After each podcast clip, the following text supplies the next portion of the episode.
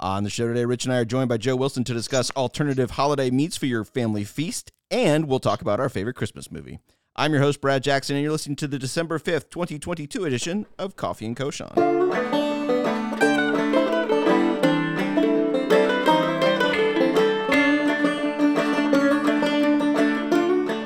Well, today we are uh, happy to be joined by a friend of ours, uh, the one, the only Joe Wilson. Joe, thanks for being back on the show. It's always a pleasure to have you on.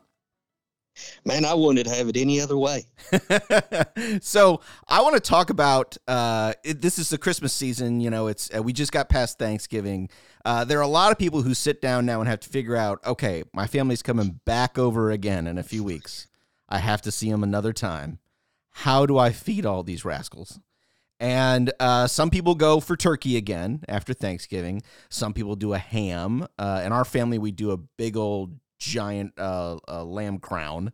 Um, but I-, I wanted you to get your take on this because I figure if there's any way to make Christmas interesting on how what we serve and, and how tasty it is, you are the man to make that happen. So if you're sitting down and you're looking for an I- interesting alternate meat for your family feast on Christmas, what is that? Well, first of all, if we're going to go with that turkey, I'm going to shake it up a little bit. I'm going to take about a six pack of some tamales, chop them up, stuff that turkey with the tamales, and that last 20 minutes, I'm going to pour a big old can of enchilada sauce over the top of that turkey. Ooh. And it'll be spectacular. But that's if you're going turkey. For me, man, I, I'm leaning towards why not cook a good, thick inch and a quarter ribeye for everybody. And and the reason why I choose ribeye over a prime rib is because I could give everybody exactly what they want. And you know, the flavor for the steak is always on the outside. So when you're cooking that prime rib, your tongue's only going to taste flavor around that outside rim. To where whenever you cook the steak, you're going to get top, bottom, both all sides. You're going to get everything with flavor, and so ribeye is a is a great thing to cook for the Christmas.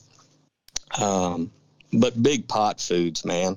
I mean, whenever you're talking cooking in a big gumbo pot, you can do your your jambalaya, you can do dirty rice, you can do all kinds of things. And so Christmas doesn't have to be turkey and ham. Although I found out the other day the brown and serve roll was invented in Arkansas, and so that's pretty cool.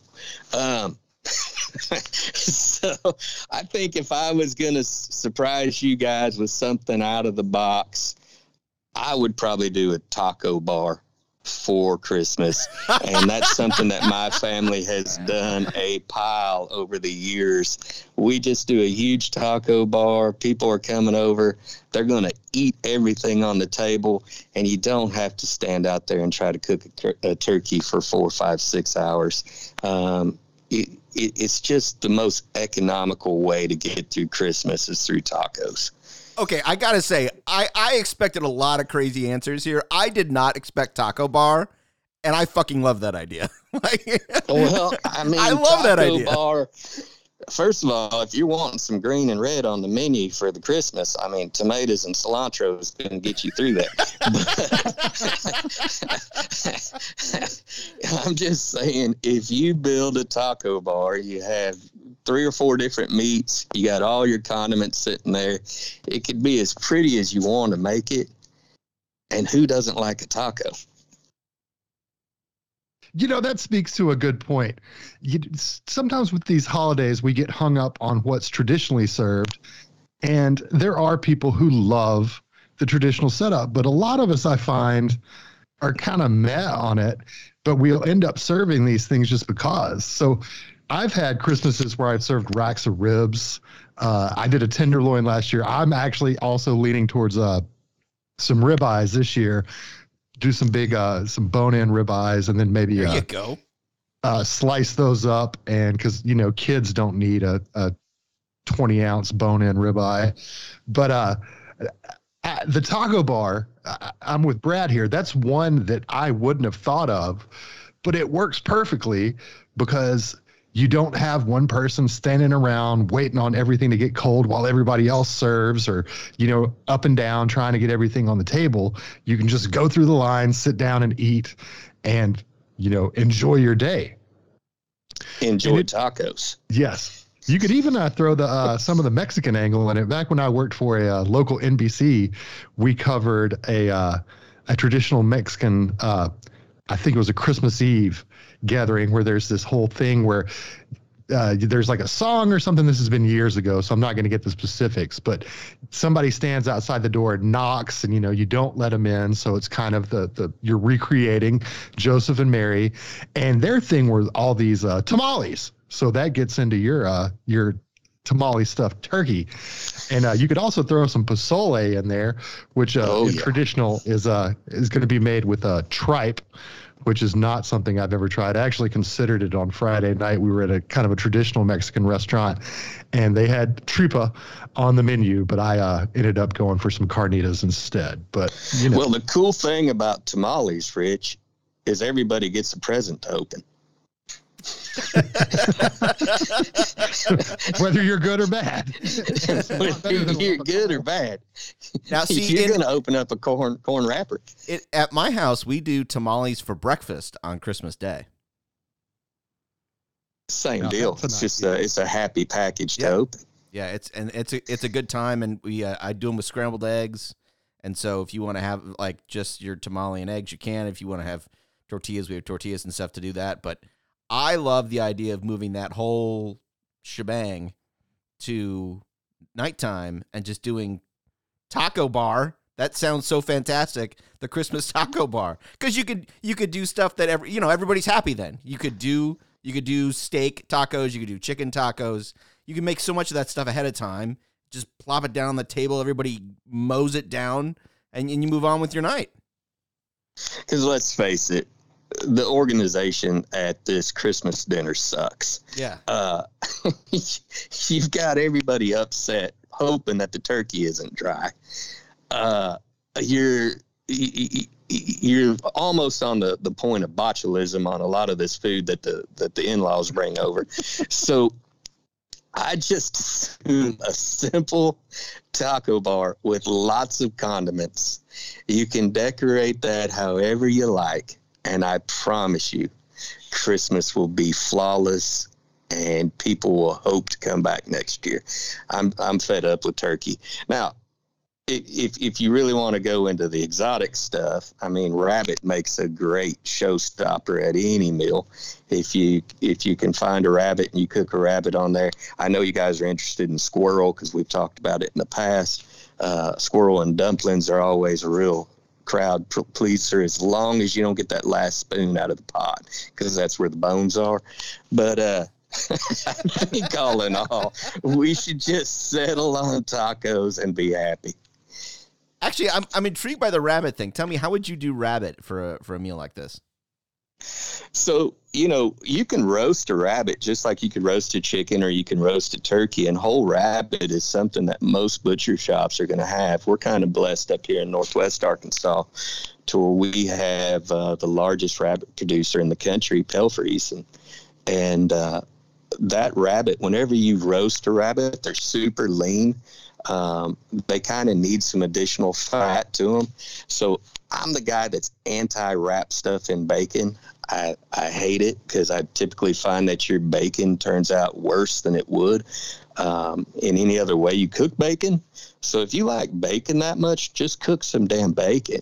Don't wrap everything in bacon. But stuffing that rabbit with a, with a good sausage stuffing and uh, baking it and basting it um, is is exceptional. Um, I've never served rabbit to anybody who didn't like it. Now, you may have to cut it off of the bone for them and feed it to them that first bite, but uh, the second bite, they'll come right back to it. I was actually going to throw a, a rabbit cook off in, in Rogers, Arkansas, and Pel-Freez contacted me and asked if I would be uh, willing to do it. I told them I would, but I had to choose the date. I wanted the date to either be the weekend before Easter or the weekend after because I thought no one gives a shit if you're eating a rabbit, but they care a lot if you're eating the Easter bunny. and, and uh, believe it or not, they weren't opposed to this deal, and I kind of, I was all in. I knew I was going to be on CNN one way or another, and uh, but uh, COVID come around and we had to cancel this, the rabbit cook off. But it's great food, man. You when you talk about rabbit, the rabbit loins, they actually call them tenders, are are just fantastic. They hold their moisture well. You cook them to about 135, pull them off. They'll go up to about 150 as they cool, and uh, they're sweeter. Um, you can dress them up just like you would any other chicken tender with sauces. It's a it's a fantastic deal. They go good in a taco as well. See, there we go. We Now can merge these two ideas, Rich. We can merge Yes. the two ideas: taco bar with rabbit.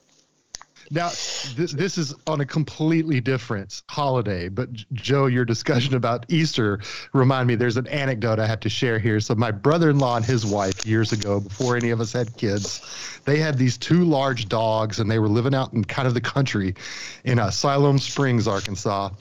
And they wake up on an Easter morning and look out the window and see their two dogs playing tug of war with something and quickly realize that it's a rabbit, which been split in half. So that was how their Easter started, was seeing their dogs rip this rabbit in half in the backyard.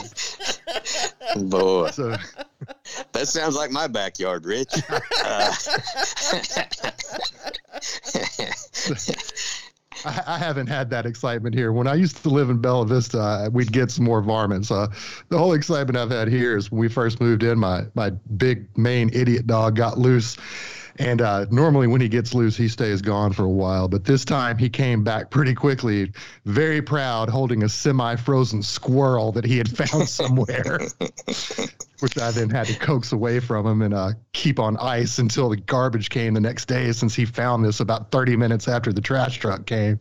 oh Lord, hey, I'm gonna tell you guys something. I listen to your podcast every time a new one drops, and and uh, I learn a lot from listening to you guys. It's uh, it's a great show, and I I need to do a better job of telling other people about it because um, there's a lot of good information in your guys' stuff. Rich is always.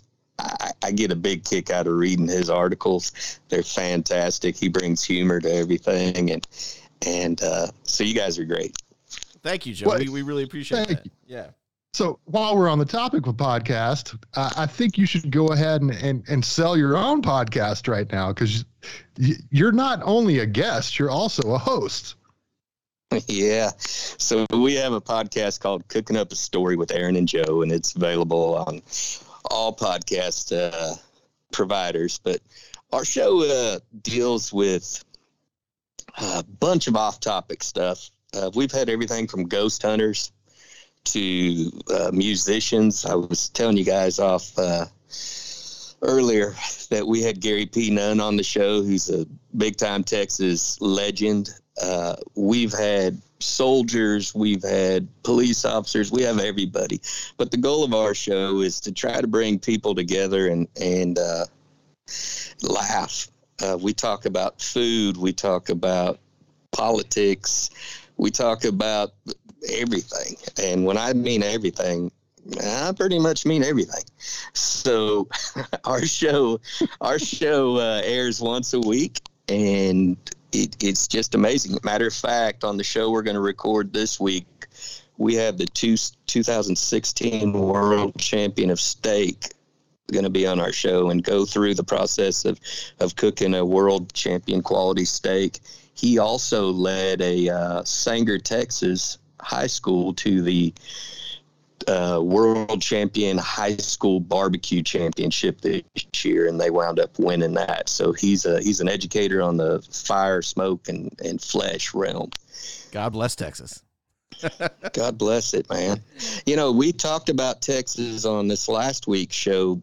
The, the, the real difference between Texas and Arkansas is is in Arkansas we don't have to be reminded that we live in Arkansas. We just know it.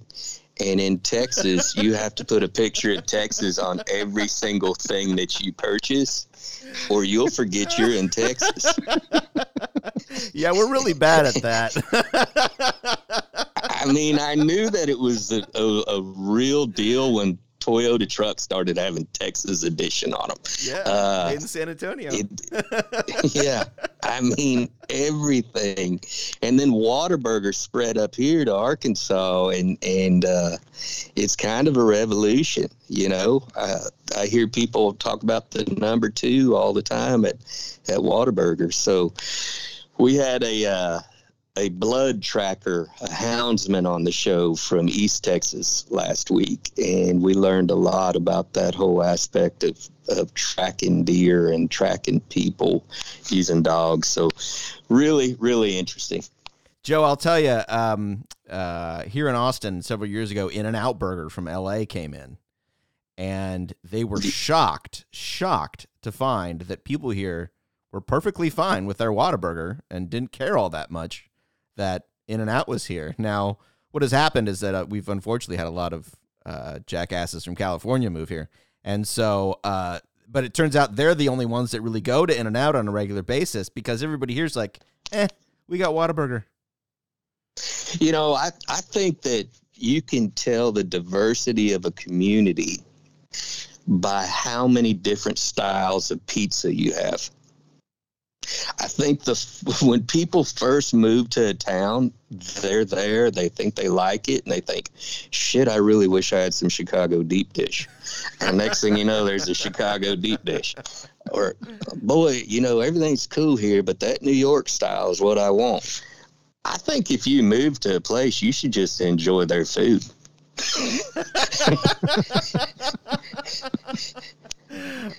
I like that. I like that a lot. Um, okay, so before we go, uh, Joe, what is your favorite holiday movie at this time of year? What do you like to watch? Man, I'm. I'll start turning on. You'll shoot your eye Up, kid, about right now, Yep. and just run it nonstop to irritate my family. No, you you never antagonize anybody, Joe. I don't believe it. I mean, yeah, I'll turn on that uh, leg chandelier that's sitting over in the corner. I'll run the run the little fake fireplace out here in the man cave and run that show nonstop. But uh, my wife is avid about holiday themed movies, and so we'll wind up watching them all. Rich, what about you? I, I am a Christmas vacation guy. Uh, my Amen. family calls me Clark because I, I tend to go over the top. This year, I'm kind of disappointed. Uh, there's been a, a kind of a crunch on the Christmas tree supply chain. Not that they're not available, but the prices have gone uh, way up. Normally, I like to buy them from. There's an Optimist Club lot, and I believe the the proceeds go to sending kids to summer camp and they weren't able to operate this year because they said their costs were too prohibitive to be able to do it. So I went to another place today with the kids, and normally I buy the the tree that's so big I end up having to like wire it to the wall because there's not a stand big enough to hold it. And uh, this year I went with a subdued like nine nine or ten foot tree that like is standing up on its own. So kind of kind of disappointed in myself this year. So maybe I'll trap a live squirrel to put in there to liven things up. Worst Christmas tree we've ever had in our house is my wife and and my uh, in-laws went to a friend's property and cut down a cedar bush and brought that inside the house Oh, no. while I was at work. And when the heater was running, every seed tick on the cedar bush jumped off. My whole house was full of damn ticks. The cedar bush got thrown out the door into the yard, abruptly brought down to the creek with gasoline poured on it and caught on fire. And guess who was the asshole?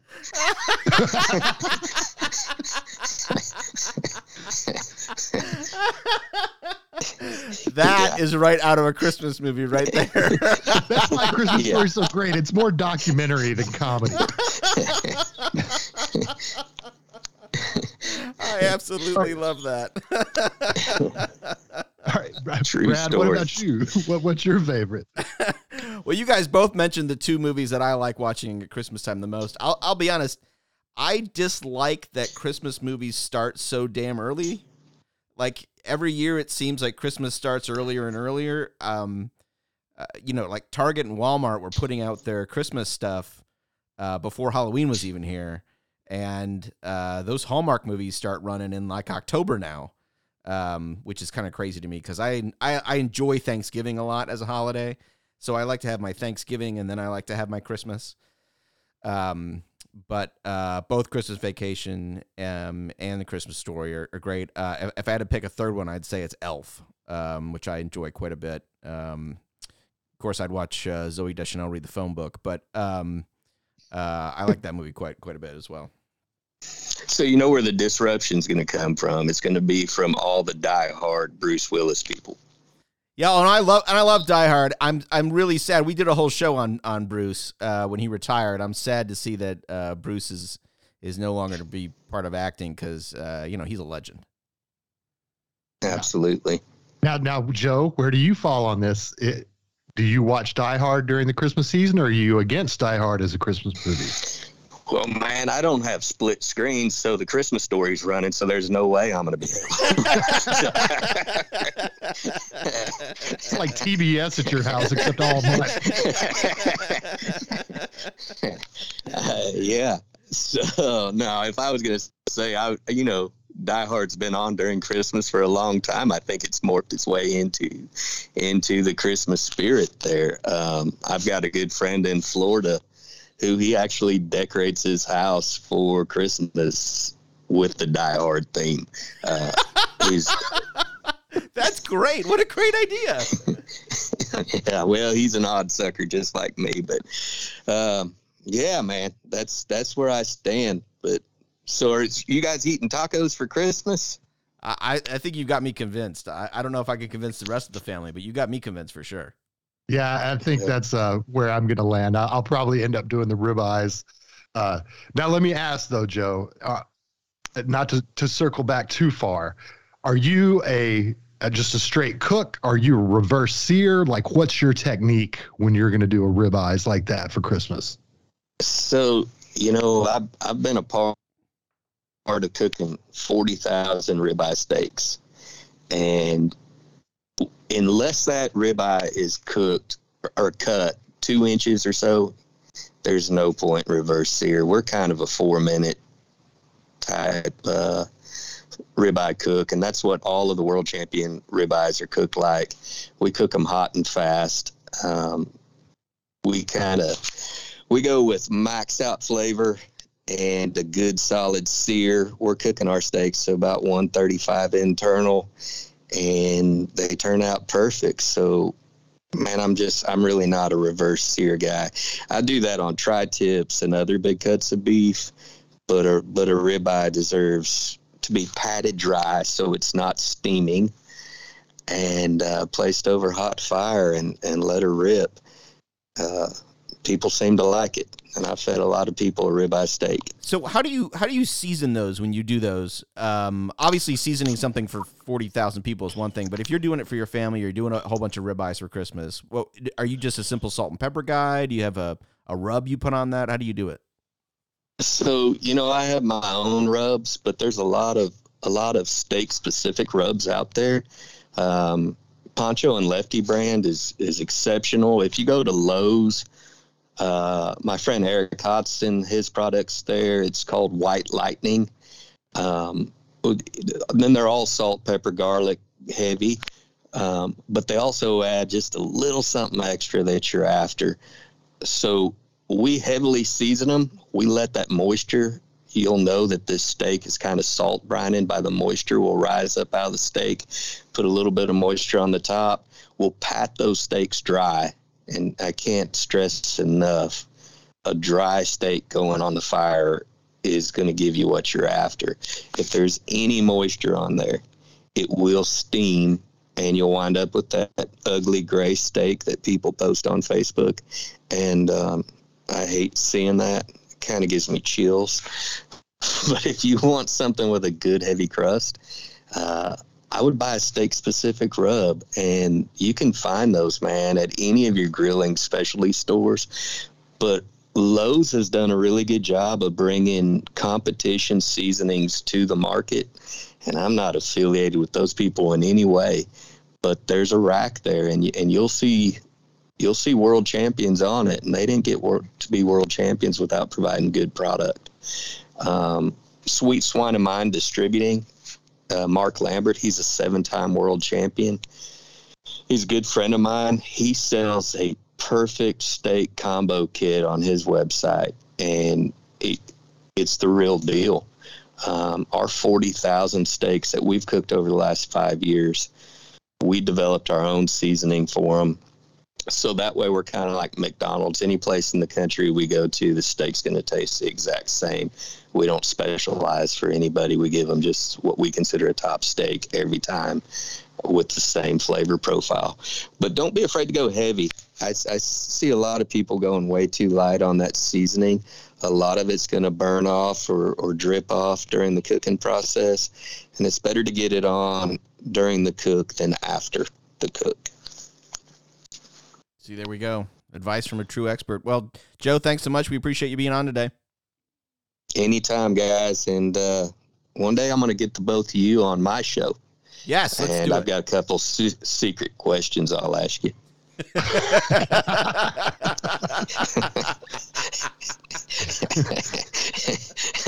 So, the audience doesn't know it, but we know what one of those questions is. I just tell you, man, the safest way is a mirror on the ground.